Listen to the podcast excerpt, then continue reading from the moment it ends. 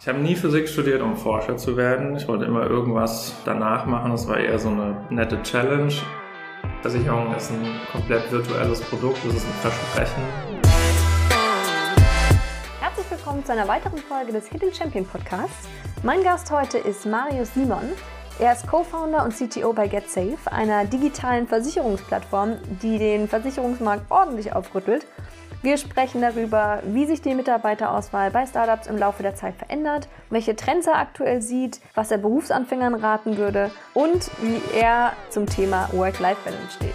Ich wünsche dir ganz viel Spaß beim Anhören.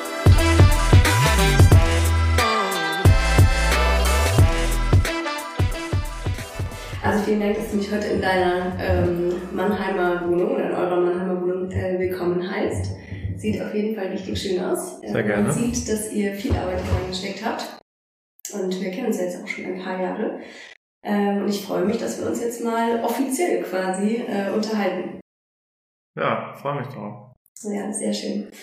Ähm, das erste, als ich äh, ein bisschen geschaut habe, okay, ähm, wie kann ich oder was ist denn das offizielle, der offizielle Footprint, den man von dir so im Internet findet? Ich glaube, das präsenteste ist äh, dein deine Auszeichnung 40 under 40 ähm, im Forbes Magazine, was ja ziemlich cool ist. Äh, und ansonsten bist du natürlich bei LinkedIn aktiv, du likest und sharest und machst solche Dinge, aber du bist jetzt kein großer Content Producer oder nicht ähm, ja, extrem unterwegs auf YouTube, TikTok, Instagram. Ähm, ist das äh, eine bewusste Entscheidung oder ähm, ist das anders passiert? Bist du eher ein zurückgezogener Mensch? Naja, ich denke, ähm, man muss mal schauen, für was äh, hat man eine Präsenz, äh, für was nutzt man sie. Ähm, ich denke, man muss da unterscheiden zwischen Unternehmensgründungen, die bei denen eine Consumer-Marke zum Beispiel, wie es bei GetSafe der Fall ist, äh, gegründet wird, oder ähm, ob man als äh, Einzelunternehmer, als Freelancer mhm. etc. Äh, eine sehr personengebundene Marke aufbaut ich denke, das muss man schon noch unterschiedlich unterscheiden. Ich denke, ähm, also so habe ich das für mich zumindest analysiert. Da, da sehe ich generell äh, einen relativ großen Split. Klar, ähm, die äh, Öffentlichkeit, die Presse, die Welt da draußen will natürlich für jedes Unternehmen auch einen Kopf haben. Ich denke, das sehen wir überall. Jeder kennt immer äh, die CEO äh, von jeder Company macht ja auch Sinn, äh, aus Unternehmenssicht heraus äh, diese Affinität zu Gesichtern äh, zu nutzen. Ähm, aber ja, wenn ich jetzt irgendwie in die, in die, in die weiteren, äh, auf die weiteren Leute äh, schaue, die zu einem Unternehmen beitragen, das ist natürlich die Frage, ja. Baue ich mir hier eine Präsenz auf, äh, um, um, um das Unternehmen äh, weiterzubringen, was einfach mein größtes unternehmerisches Projekt ist. Ja, das ist auch das einzige.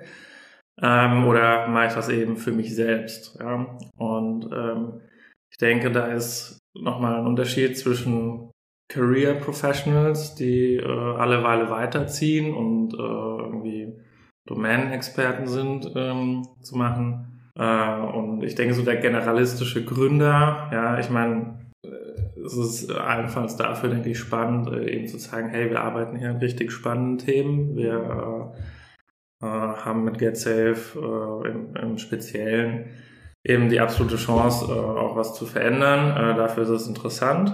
Ähm, aber ich glaube, es ist nicht vergleichbar, wenn man jetzt irgendwie Freelancer ist und sagt, okay, das ist meine Marke, das bin ich. Mhm.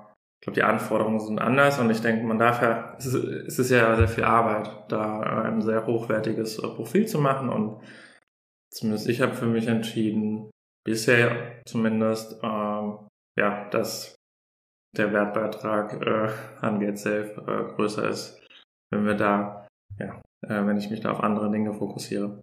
Okay, das heißt, du steckst deine Zeit lieber ins Unternehmen und ich gebe dir recht, du musst natürlich schon aufpassen, was du teilst, sodass du da nicht einfach random unterwegs bist und ein Profil hast, was dann am Ende sogar abschreckt, wenn man. Ja. Ja, genau. Also, ähm, ich denke, es ist vor allem dann spannend, wenn man halt aus einer funktionalen äh, Expertenperspektive was erteilen kann. Mhm. Ja, ähm, da gibt es auch wieder immer wieder Punkte bei GetSafe, bei denen wir da transparenter sind, insbesondere im Engineering-Bereich. Mhm. Ich denke, es wird rund um äh, Data und Privacy-Themen äh, nochmal stärker werden in den kommenden äh, Jahren. Ähm, aber es ist ja jetzt kein Selbstzweck da drin, sich selbst irgendwie äh, zu profilieren, ja.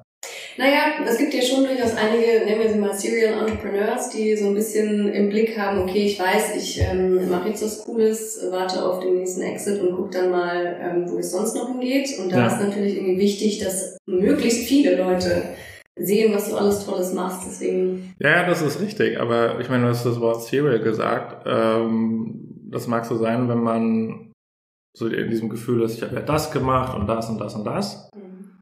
Ähm, in der Phase sehe ich mich nicht. Ja, das ist Get Safe und äh, das ist die große Bet und die muss erfolgreich werden und deswegen wird sich auch voll darauf ähm, konzentriert. Ja, und sie ist ja auch erfolgreich. Das ist momentan, äh, was man so sieht. Und ihr seid jetzt äh, in der wievielten Runde äh, der Finanzierung?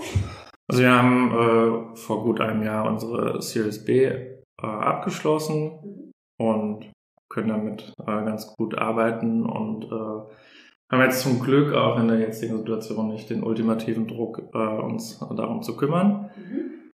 und sehen auch sehr schönes Wachstum damit. Mich interessiert, ähm, du bist ja gelernter Physiker. Ähm, mhm, ist richtig. Und hast dich entschieden, direkt nach dem Studium ähm, deine Unternehmerlaufbahn zu starten. Ähm, war das, oder warum hast du das gemacht? Warum hast du nicht erstmal in einem normalen Angestelltenverhältnis gearbeitet? War das für dich total klar, schon immer? Ja, es ist, es ist nicht mal ganz korrekt, ja. Ich habe nicht mal nach dem Studium gegründet, sondern ähm, meinen mein Master auch äh, forcefully abgebrochen. Ähm, wie ist dazu gekommen? Naja, ich habe nie Physik studiert, um Forscher zu werden. Ich wollte immer irgendwas danach machen. Das war eher so eine nette Challenge. Faszination für Daten, Zahlen, äh, irgendwas damit machen in der echten Welt. Und ähm, wann war das vor so zehn Jahren? Startups kamen so langsam in Deutschland, war so langsam ein Thema, hat man gemerkt, man war fairerweise zu Beginn war das noch nicht so ein Thema für mich, aber ich habe dann einfach schon relativ viel online Dinge gebaut, äh, auch schon viele Jahre früher vor dem äh, Studium und gemerkt, hey, ist ja eigentlich ganz schön, wenn ich hier äh, was bauen kann und andere Leute äh, ziehen daraus einen Nutzen. Und ich komme nicht aus einem Unternehmer-Background, ja. Ich habe erstmal für mich selbst verstanden, hey, du kannst ja hier Sachen bauen, die anderen was bringen und die dann von selbst online sind und die Wert schaffen. Und äh, da reinzukommen, ja, das hat, hat mir so viel Spaß gemacht, dass ich dann halt irgendwie zwei, drei Praktika zwar noch gemacht habe, äh, außerhalb von Startups, aber ja, mich dann einfach reingestürzt habe, ja, auch ohne viel äh, in so einem Startup oder Gründerumfeld zu sein. Und ähm, ja, bin da voll reingegangen und es hat zum Glück äh, ist es ganz gut gelaufen. Okay, spannend. Also es war der Antreiber war eher Probleme lösen als Geld zum Beispiel. Das ist ja für viele, oder ich, ich sehe extrem viele, die jetzt gerade selbstständig werden wollen oder Unternehmer ja. sein wollen. Naja, also ich glaube, man hätte jetzt, klar, es kann auch immer besser laufen, aber man hätte auch anders leichter mehr Geld verdienen können auf eine bestimmte mhm. Zeit. Ähm, ich glaube, das ist ein ganz schlechter Motivator, weil es ist halt sehr unpredictable. Ich glaube, man kann besser werden da drin. Ähm, natürlich habe ich so eine lange Liste an Dingen, wo ich sage, okay, das hätten wir anders machen können und den Fehler haben wir gemacht. Und ich meine, das ist halt das Lehrgeld. Mhm. Das ist unglaublich intensiv. Mhm. Ähm, das ist nicht nur ein Job. Ähm, das ist eine Berufung quasi. Und ähm, ja, also fürs Geld sollte man es nicht machen. Ja. das war auch nie, das war auch gar nicht so die Frage. Ja, die Frage war halt, wie kann ich äh, was bauen, was einen Impact hat. Mhm. Ja, und das fasziniert mich einfach, da zu sehen, hier fließen irgendwie 100.000 Leute durch und erleben irgendwas aufgrund eines Produkts, was ich gebaut habe. Und das ist sehr schwer zu beschreiben, aber es treibt mich total an. Mhm. Das würdest du sagen, es gibt den geborenen Unternehmer? Weiß ich nicht, ja. Äh, es gibt vielleicht, ja, also es gibt diesen Drang oder diese Freude daran, so ein System aufzubauen, was Wert stiftet. Mhm. Und man kann aus diesem System auch rausgehen und dann stiftet es trotzdem noch Wert. Und ich meine, das ist ja am Ende, ich habe immer so eine Fabrik im Kopf, ja. Ähm, du kannst zur Tür rausgehen, aber die Produktionsstraße läuft halt noch. Ja, und ähm, das ist für mich, was irgendwie so eine Unternehmensfactory ausmacht. Und äh, das finde ich halt wahnsinnig faszinierend. Kann sein, dass es das ist. Ja, für andere Leute ist es sicher ein anderer Zugang. Ja, klar. Und würdest du, also du hast jetzt ja schon ein paar Mal erwähnt, dass auch der Impact oder ja, die Wirkung, die deine Lösung der Gesellschaft bietet, irgendwie wichtig ist. Ist das auch ein Antreiber? Oder ist es tatsächlich das Systeme bauen eigentlich relativ egal, in welchem Bereich? Naja, es ist halt ähm, eine sehr effektive Art und Weise für sehr viele Leute ein besseres Produkt anzubieten, eine bessere Problemlösung. Mhm.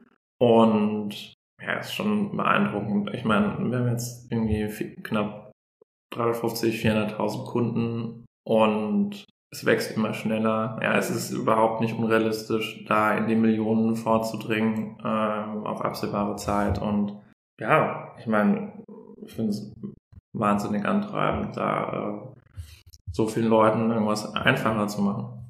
Mhm. Und ähm, ihr habt euch ja für die Fremdfinanzierung entschieden. Klar, wenn du sozusagen in solche großen Zahlen oder in solche Bereiche wachsen möchtest, ist das manchmal einfacher. Ich persönlich habe ja mein erstes Unternehmen jetzt mit komplett null Kapital aufgebaut, mhm. so schlank wie möglich, war ja. das Ziel, erstmal irgendwie zu gucken, okay, wie funktioniert das überhaupt? Ja. Ähm, würdest du, oder wie ist es, wenn man dann so ein bisschen die Autonomie abgeben muss, ist es dann ähm, für dich wert, den Preis zu zahlen, um eben schneller Wirkung zu zeigen oder ähm, schneller wachsen zu können. Das waren dann für dich so die, ich sag jetzt mal das klassische Wort Learnings oder wie war das ja, für, ja. Also für uns war das eigentlich immer außer Frage, mhm. äh, das zu hinter, also das war gesetzt quasi einfach, weil äh, für den Bereich Versicherung, ähm, wenn man wirklich tiefgreifende Änderungen machen will, braucht man äh, eine gewisse äh, Finanzierung und es gibt Wege in diesem Markt, das auch ohne Finanzierung zu machen, äh, komplett Bootstrap. Da gab es auch ein paar, zwei, drei, so, so einen extrem großen Exit, äh, aber äh, so die, die, die gesamte Masse hat es äh, ist eben andersrum. Ja. Mhm. Du hast Kontrolle angesprochen. Ähm, ich glaube, was mir persönlich zumindest nicht so bewusst war zu Beginn ist, ähm, wenn ich jetzt, abgesehen jetzt mal von Business Angels, aber wenn ich Venture Capital annehme, welche, äh, welchen Vertrag gehe ich eigentlich ein? Im Sinne von, also das steht da nicht, aber äh, welche ungeschriebenen Regeln gibt es, also welche ähm, Wachstumserwartungen stehen dahinter, mhm. ja, Stichwort Fund Returner, äh, jedes Investment muss die Chance haben, so für so viel Wert ein Exit zu machen, dass es den gesamten Fund äh, zurückbringt, des Venture Capital Investors. Ich meine, das hat man vielleicht mal so gehört, aber was das halt heißt, ja, dass man dann irgendwie die ersten zwei Jahre sich verdreifachen muss, danach immer noch drei Jahre verdoppeln muss im Umsatz, also 72x auf sechs Jahre. Ja. Kann man alles so nachlesen, ist auch mittlerweile viel besser dokumentiert mit 100.000 Podcasts, die diese Frage äh, bootstrapped oder investor-backed äh, diskutieren. Mhm. Aber glaube ich, war zu Beginn der Zeit nicht so sehr der Fall, beziehungsweise für mich nicht. Und ähm, man wusste, man will wachsen zusammen, aber was es wirklich dann bedeutet, äh, ist schon eine harte Nummer. Ähm, trotzdem denke ich, ist es für eine bestimmte Art von Finanzierung, äh, nee, von eine, eine bestimmte erwartete Trajektorie, ja, man hat ja auch eine eigene Ambition. Mhm. Das ist absolut the way to, do, to go, ja. Ähm. Und was bedeutet das? Naja, du, du wirst, wenn du äh, so an, an, an einen bestimmten Innovationsgrad rangehst, bist du quasi gezwungen, was mhm. zu machen, sonst kopiert dich halt jemand. Mhm. Und die entscheiden dann für äh, Venture Capital und dann wirst du halt überholt. Ich meine, jetzt kann der Markt immer noch so riesig sein, dass es egal ist. Mhm. Dann bist du halt als Bootstrap ein bisschen langsamer und der Markt ist groß genug und du hast ein anderes Profil, vielleicht irgendeinen speziellen Kundenzugang, eine andere Nische, dann kann das gut sein. Ich meine, die Entscheidung muss man halt auch immer äh, aus sich selbst heraus treffen, so äh, was sind meine Erwartungen in die nächsten zehn Jahre. Mhm. Zu Recht ein paar Gründer, die unter sich diskutieren, dass sie äh, ihr erstes Vesting nicht auf vier Jahre, sondern auf zehn Jahre oder sieben Jahre setzen. Mhm. Ähm, weil es halt einfach realistisch ist, dass es halt äh, das Jahrzehnt braucht. Selten ist es mal schneller. Ja, ähm, da spielen natürlich auch so die Weltmarkt, Finanzmarktzyklen äh, eine Rolle. Ja. Mhm. Ich denke, da gibt's jetzt auch einige Companies, gerade so diese erste Fintech-Welle, die wäre vielleicht gern noch äh, public gegangen äh, eigentlich dieses Jahr, aber das wird jetzt halt äh, ein, zwei Jahre nichts. Ja, da spielt die Gesellschaft quasi eine andere oder hat ja, und, und dann sind die halt auch in ihren 10, 12 Jahren da äh, dabei und ähm, das muss man immer so entscheiden. Aber es gibt ja auch, ich meine, es gibt auch viele Companies, die sind Bootstrap, die kennt halt keiner, die sind trotzdem, die drucken trotzdem Geld, sind erfolgreich, lösen Probleme. Äh, wir sind halt schon sehr Funding News äh, zentriert äh, oder vielleicht auch ein bisschen überfixiert, ja. Mhm. Habe auch äh, eine Company gehört, die hat einfach, die ist eh profitabel, aber alle Weile raisen sie halt für einfach als Signaling gegenüber äh, Kunden, mhm. damit die halt wissen, okay, die Company ist wirklich so viel wert und gegenüber Mitarbeitern, ja. dass sie halt auch wissen, die ist wirklich so viel wert, ähm, weil das halt einfach die akzeptierte äh, Referenzgröße ist, gerade wie erfolgreich ist eine Company. Ich merke es auch selber, wenn ich Software kaufe, schaue ich das auch immer. Mhm. Wie sind die finanziert? Ja, es hilft immer ganz gut zu schauen, welche Kriterien man selber ansetzt, ähm, um dann äh, zu gucken, wie würde ich das machen. Ich, du hast jetzt gerade die Mitarbeiter nochmal angesprochen. Ich weiß, dass wir uns vor ein paar Jahren mal darüber unterhalten haben, ähm, dass du sagtest, Startup-Mitarbeiter brauchen ein anderes Verständnis von Payout. Ähm, Geld sollte eh kein Motivator sein. Es ist aber so, wenn du kein Gründer bist, ja. dann möchtest du natürlich trotzdem irgendwie monetär ähm, vergütet werden. Und ich glaube, du hast damals davon gesprochen, man muss halt verstehen, dass die Möglichkeit 10x sind zu dem, was du normalerweise in, als Angestellter ähm, verdienen könntest, wenn du an das Unternehmen glaubst. Mich würde interessieren, wenn du jetzt Mitarbeiter einstellst, ja, was würdest du sagen, ist das Skillset, nach dem du suchst? Oder wie müssen ähm, sind das wirklich dann nur Persönlichkeiten oder ähm, sucht ihr jetzt gerade extrem nach A-Playern, die extrem gut in ihrer Expertise sind und euch da wirklich weiterbringen? Ja, ich meine, das ist jetzt ein paar Jahre her, klar. Ähm, mittlerweile, also GetSafe jetzt ähm, über 200 Leuten, ganz klar die Phase, äh, in der wir Expertise, A-Player in bestimmten Domänen mhm. reinholen, ja. Ähm, auf, auf allen Ebenen.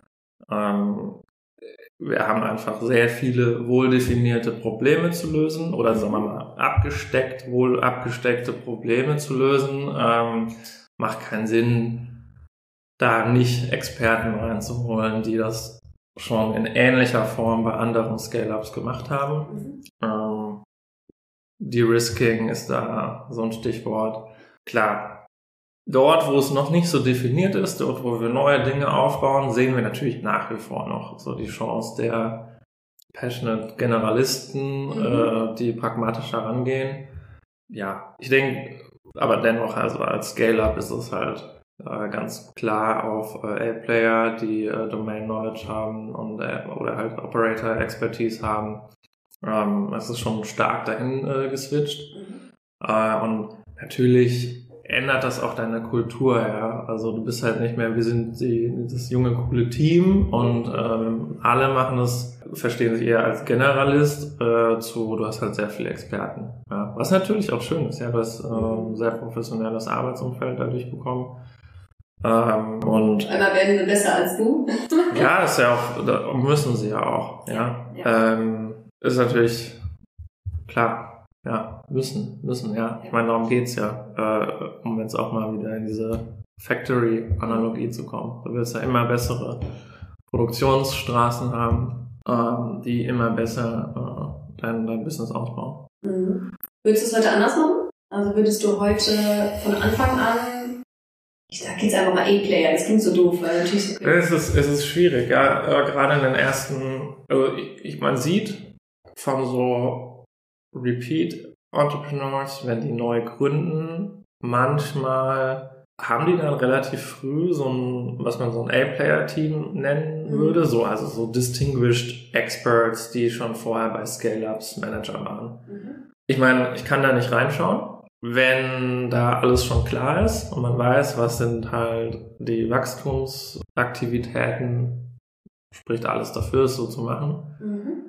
Aber gerade in so dieser frühen Phase weiß man eigentlich, weiß nicht, also hört man halt viel öfter, dass man in der frühen Phase alle drei Monate umentscheidet, was jetzt gerade äh, wichtig ist, Mhm. weil man es einfach noch nicht so ganz gefunden hat, ja, Product Market Fit äh, oder andere Themen. Und das ist natürlich leichter, wenn du mit Leuten arbeitest, die sich eher als Generalisten fühlen, weil die sind, die, die sind da für das Team, ähm, die Sache, äh, da kann man dann auch mal flexibler reorganisieren etc. Aber ja, wenn du halt eine sehr gesettelte Expert-Organisation hast, würde ich sagen, unweigerlich. Manchmal bist du dann auch weniger flexibel. Ja, du holst dann irgendwie den einen Expert für Thema X und dann merkst du, Thema X ist eigentlich gar nicht relevant, erst in zwei, drei Jahren und dann stehst du halt da und Mhm. was willst du dann machen? Ja. Mhm.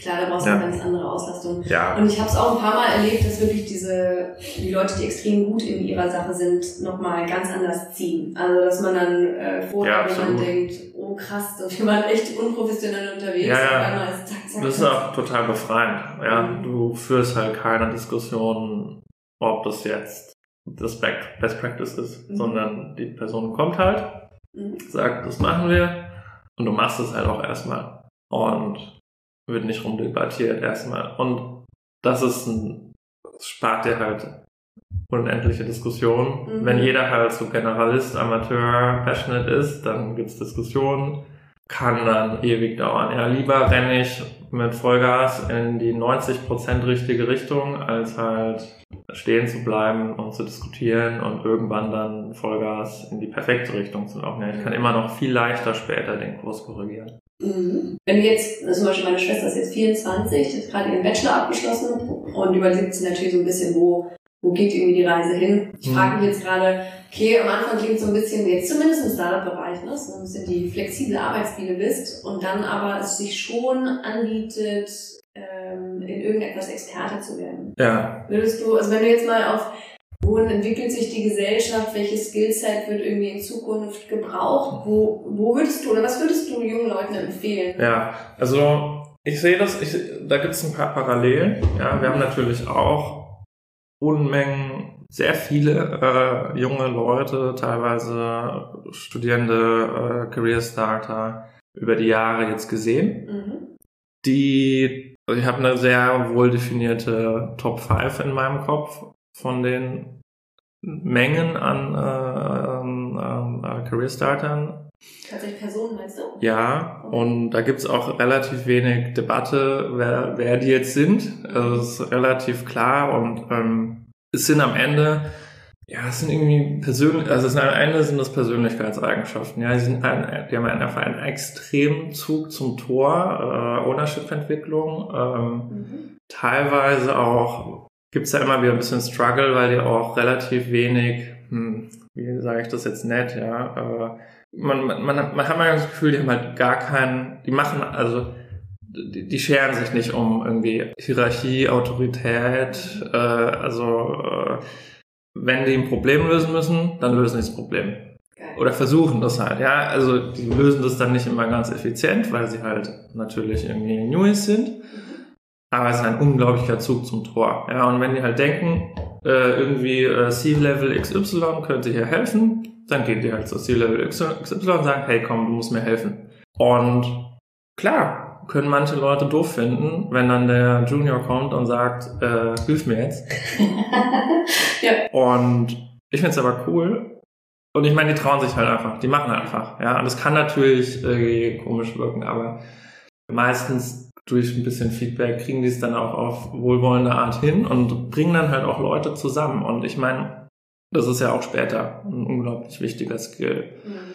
Und ja, führt dann halt schon dazu, dass die halt dann da eingesetzt werden, wo es brennt. Ja, das ist meistens dort, wo wir dann auch noch nicht äh, so äh, ja Experienced Operators gefunden haben, die passen. Mhm. Und die springen dann da rein. Ist jetzt nicht die beste Lösung der Welt, ja, aber es ist, löst den Job heute. Und klar, Risiko, ja, ich sehe da auch ein bisschen Parallelen so zur eigenen Gründergeschichte, ja, ist ein bisschen so ähnlich, ja, du springst immer da, also du, du springst ja auch in die Themen, die wichtig sind, die müssen halt gelöst werden, niemand sonst ist da. Mhm. Risiko ist halt, du bist halt dann auch nicht irgendwo ausgewiesener Experte.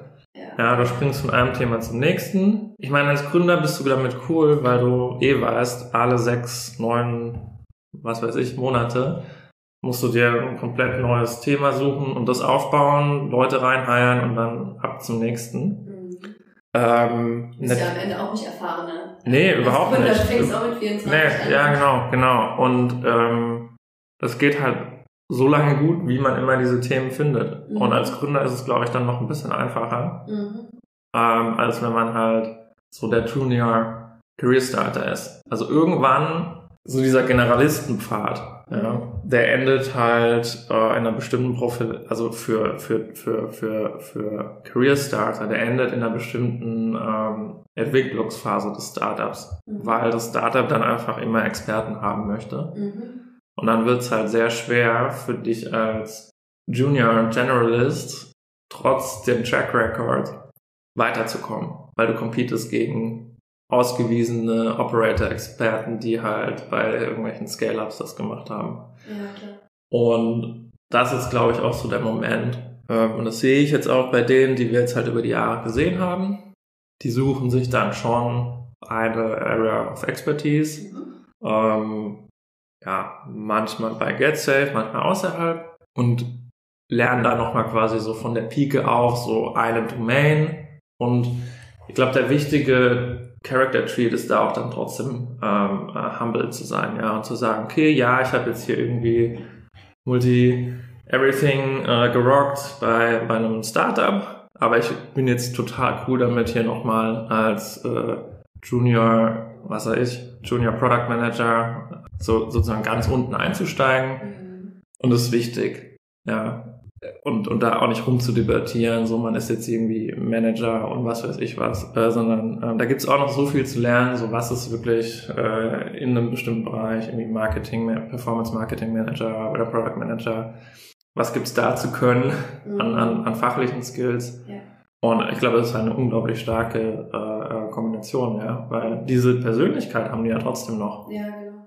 Und ja, ich glaube, hat sich, äh, hat sich halt in den letzten zehn Jahren total etabliert, denke ich. Ich glaube, früher sind die Leute halt in die äh, Beratung gegangen äh, oder ins Investmentbanking als äh, Schritt eins.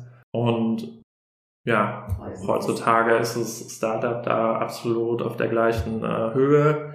Ich meine, sollte jetzt nicht jedes x-beliebige Startup sein. Wäre natürlich cooler, wenn die dann auch hinten raus erfolgreich werden.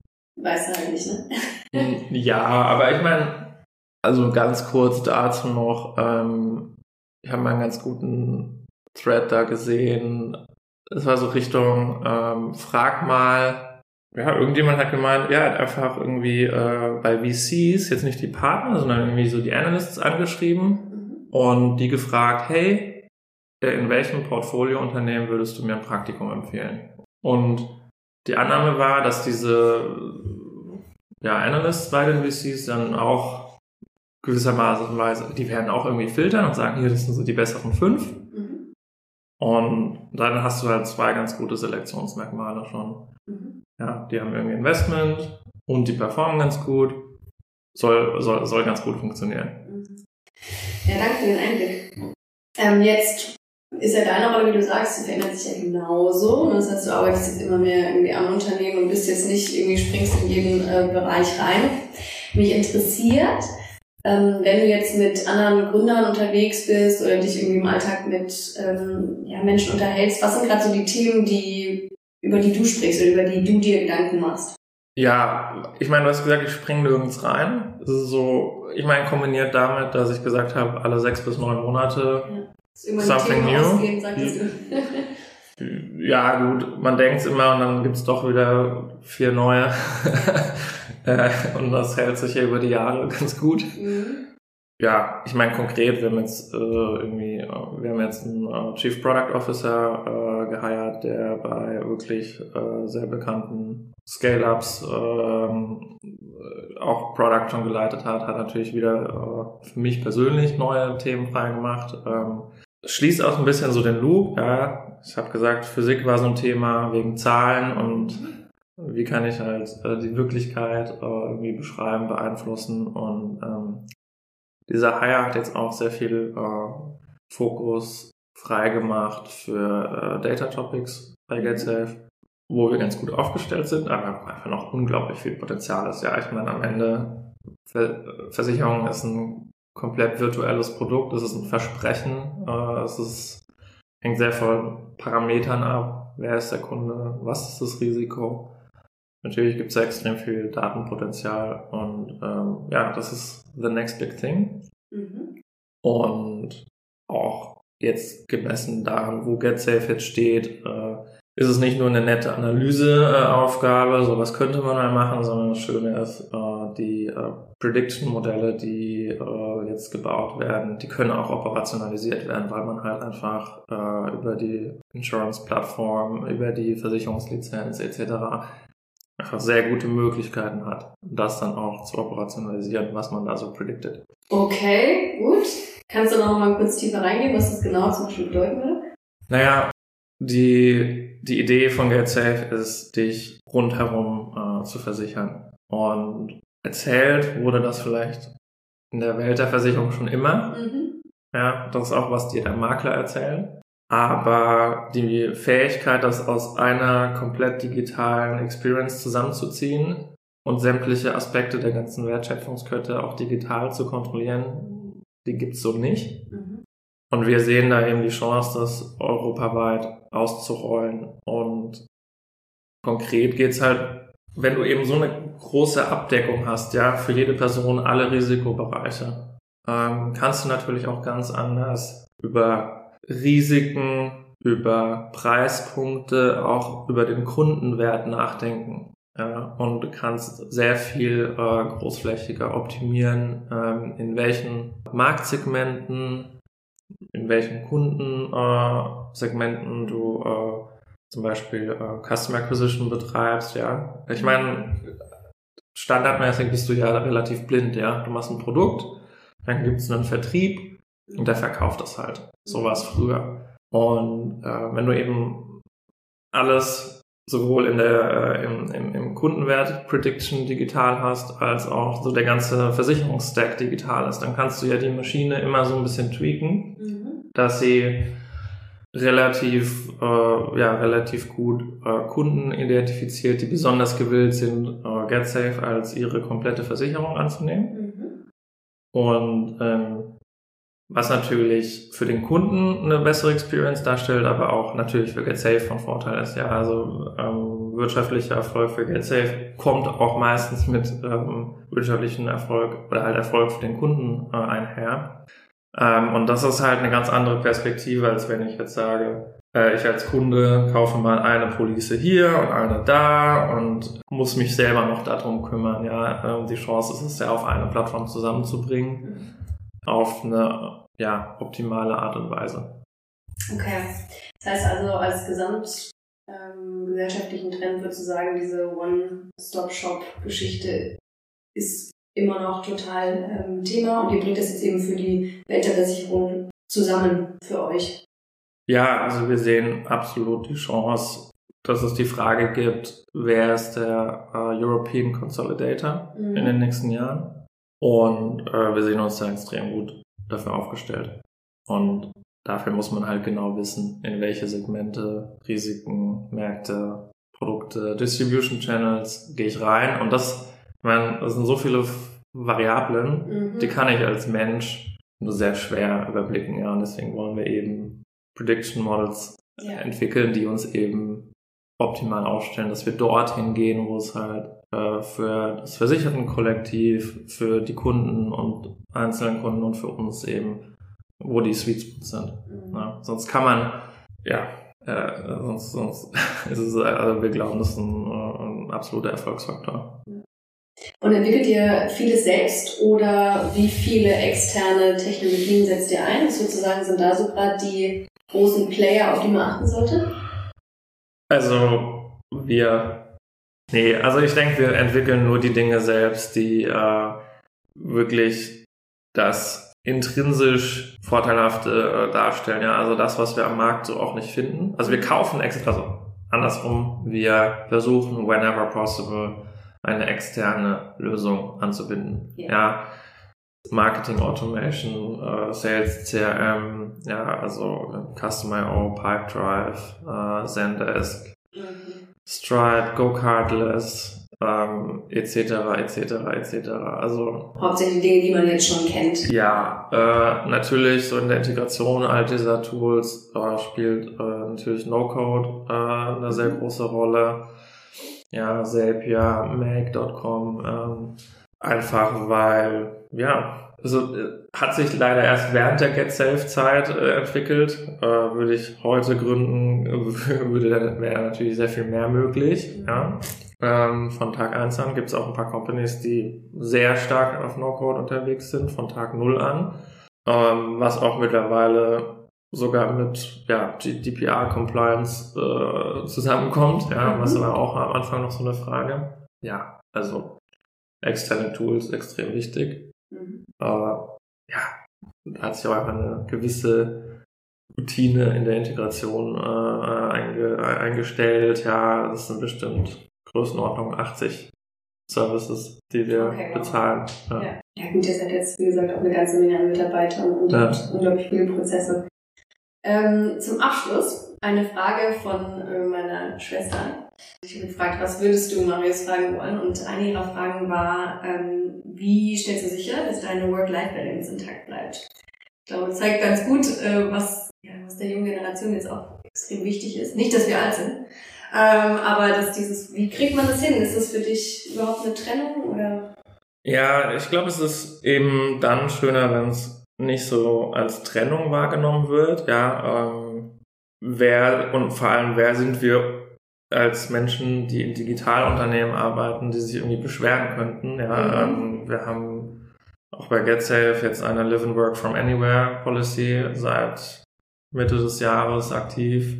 Da ist so viel äh, Flexibilität möglich, mhm. ähm, sagen wir mal als interne Verhandlungsmasse, um allen Themen eben gerecht zu werden. Das, das ist quasi ja so, so, also würde man jetzt zehn Jahre zurückgehen und sagen, okay, äh, wie stellt man sich's vor, sind zumindest mal für die, ja, sind ja die ganzen Gegebenheiten so fundamental anders, dass man eigentlich ja sehr zufrieden sein äh, muss damit. Trotzdem, ich meine, klar, machen wir uns nichts vor.